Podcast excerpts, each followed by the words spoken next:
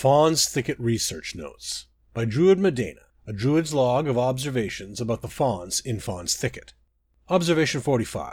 Fawns live in a subtle, yet distinctive hierarchy. The herd is led by a male female pair, and I believe I can discern the lieutenants who report to the lead pair. Below this are fawns who scout for food, fawns who tend to the young, and fawns who watch for danger.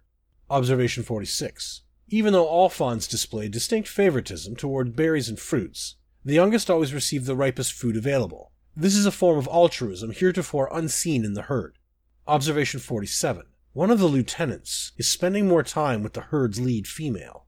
Observation 50. Do fawns display the ability for sentience? This has been greatly discussed among the druids of Galen. They display an aptitude for using tools, and they play games to amuse themselves. But crows use tools in play, and we don't consider them to be sentient. I'll have to continue my observations here. The answer to that fundamental question is as far from my mind as the shore is from my den. Observation 52.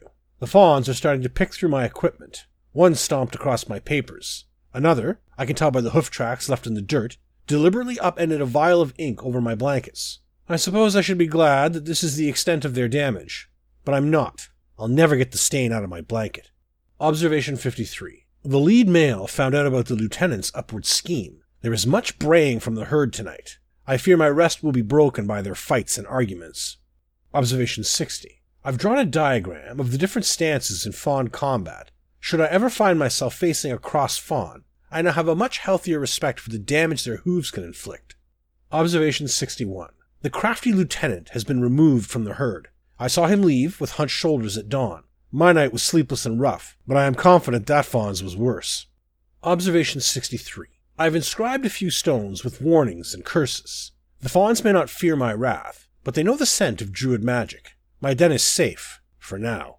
Observation 67. The lead pair are behaving like a king and queen at court. They go on grand promenades of the thicket, showing off their fine furs and control over the other fawns in the herd. I even spied younger fawns bringing the queen flowers and freshly plucked berries. The king surveyed his lands and pointed out places along the perimeter where more sentries could be stationed to keep the herd safe. It's a wonderful sight, one that strengthens my resolve in their complex hierarchy. Observation 70. It's a farce. The fawns saw me observing them and decided to make a mockery of court life. The king and queen, they don't even like each other. I caught one of the younger members of the court sniggering at me after one of the grand promenades I observed. They weren't surveying their land. They were walking throughout the thicket to ensure that I saw them.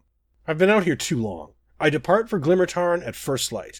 All my work is spoiled by this revelation that the fawns were simply toying with me.